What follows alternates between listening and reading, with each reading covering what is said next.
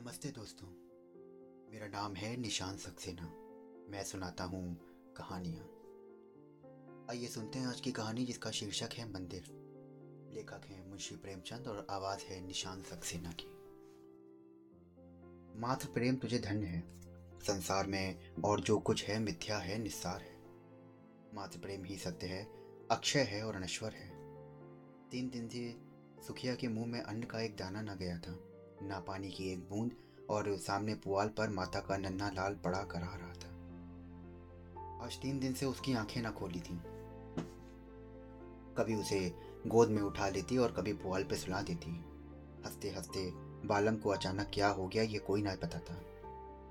ऐसी दशा में माता को भूख और प्यास कहाँ?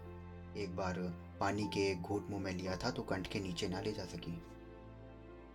इस दुखिया की विपत्ति बार का पार ना होता। साल भर के भीतर दो बालक गंगा जी की गोद में सौंप चुकी थी।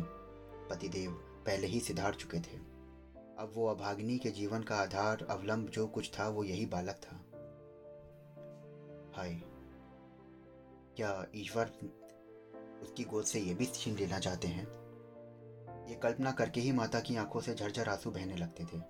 इस बालक को वह क्षण भर भी अकेला ना छोड़ती थी। उसे साथ लेकर घास छीलने जाती, घास बेचने बाज़ार जाती और बालक हमेशा गोद में होता। उसके लिए उसने एक नन्ही सी खुरपी और नन्ही सी खांची बनवा दी थी। जियावान माता के साथ घास छीलता और गर्व से कहता अम्मा। अम्मा मुझे भी खुरपी बनवा दो। हम बहुत सारी घास छीलेंगे। तुम तुम द्वारे माची पर बैठी रहना। अम्मा मैं घास बेचाऊँगा। तो माँ पूछती अच्छा हमारे लिए क्या क्या लाओगे बेटा?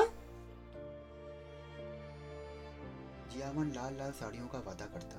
अपने लिए बहुत सा गुड़ लाना चाहता था। वो भी भोली भाली इन बातों को देखती और हंस देती। इस विधवा का भी संसार में कोई बैरी है? अगर उसका नाम मालूम हो जाता तो सुखिया जाकर उसके चरणों में गिर पड़ती और बालक को उसकी गोद में रख देती। क्या उसका हृदय दया से ना पिघल जाता? पर नाम कोई नहीं बताता। किससे क्या पूछे? तीन पहर की रात बीत चुकी थी। सुखिया का चिंता व्यथित चंचल मन कोठे कोठे दौड़ रहा था। किस देवी की शरण जाए, किस देवी की मनौती करे। इस सोच में पड़े पड़े उसे एक झपकी भी आ गई। क्या देखती कि उसका स्वामी आकर बालक के सिरहाने खड़ा हो जाता है और बालक के सर पर हाथ फेर कर कहता है, रो मत सुखिया, तेरा बालक अच्छा हो जाएगा। कल ठाकुर जी की पूजा करते वही तेरे सहायक होंगे। और ये कहकर वो चला गया। सुखिया की आँख खुली तो अवश्य ही उसके पतिदेव आए थे। इसमें सुखिया को जरा सा भी संदेह ना था। उसने, मैं अभी भी मेरी सुधी है ये सोचकर उसका हृदय से परिप्लावित हो गया। पति के प्रति श्रद्धा और प्रेम से उसकी आँखें सजग हो गईं। उसने बालक को गोद में उठा लिया और आकाश की ओर ताकती हुई बोली, भगवान मेरा बालक अच्छा हो जाए तो मैं तुम्हारी पूजा करूँगी। अनाथ विधवा पर दया करो। उसी समय जियावन की आँखें खुल गईं। उससे उसने पानी मांगा और माता ने दौड़कर कटोरे में पानी लिया और बच्चे को पिला दिया। जियावन ने पानी पीकर कहा अम्मा रात है कि दिन है? अभी तो रात है बेटा। तुम्हारा जी कैसा है? अच्छा है माँ। अब मैं अच्छा हो गया हूँ।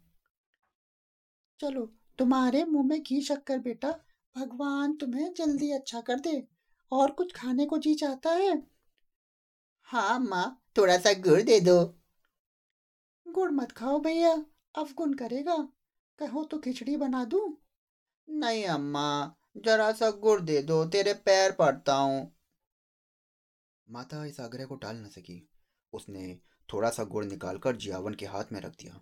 और हांडी का ढक्कन लगाने जा रही थी कि किसी ने बाहर से आवाज़ ले दी। हांडी छोड़कर वो किवाड़ खोलने चली गई और जियावन ने गुड़ की दो पिंडलियाँ निकालकर जल्दी जल्दी चाट गया। दिन भर जियावन की तबीयत अच्छी रही। उसने थोड़ी सी खिचड़ी खाई, एक दो बार धीरे धीरे द्वार पे भी आया और हम जालियों के साथ खेल ना सकने पर भी उन्हें खेल कर देखता तो उसका जी बहल गया। सुखिया ने समझा, बच्चा अच्छा हो गया। एक दो दिन में जब पैसे आ जाएँगे तो ठाकुर जी को पूजा करके चली जाएगी। जाड़े के दिन झाड़ू, बहारू, नहाने, धोने और खाने पीने में कट गए। मगर जब संध्या हुई तो फिर जियावन का जी भारी हो गया। तब सुखिया घबरा उठी। तुरंत मन में शंका उठी कि पूजा में विलंब करने से बालक फिर मुरझा गया है। अभी थोड़ा सा दिन बाकी है। बच्चे को लिटाकर वो पूजा का सामान तैयार करने लगी। फूल तो जमींदार के बगीचे में मिल गए और तुलसी दल द्वार पर ही था। पर ठाकुर जी के भोग के लिए मिष्ठान तो चाहिए, नहीं तो गाँव वालों को क्या बांटेगी? चढ़ावे के लिए कम से कम एक आना तो चाहिए और सारा गाँव छान आई कहीं से पैसे उधार ना मिले। अब वो हताश हो गई। हाय रे आदिन, कोई चार आने भी पैसे नहीं देता। आखिर उसने अपने हाथों में चांदी के कड़े उतारे और दौड़ी हुई बनिए की दुकान पर गई। कड़े गिरवी रखे और जाकर धीरे से सारा सामान ले आई। पूजा का सामान तैयार हो गया तो उसने बालक को गोद में उठाया और दूसरी हाथ में पूजा की थाली लिए मंदिर की ओर चल दी मंदिर में आरती का घंटा बज रहा था। दस पाँच भक्त जनन खड़े स्तुति कर रहे थे। इतने में सुखिया जाकर मंदिर के सामने खड़ी हो गई। पुजारी ने पूछा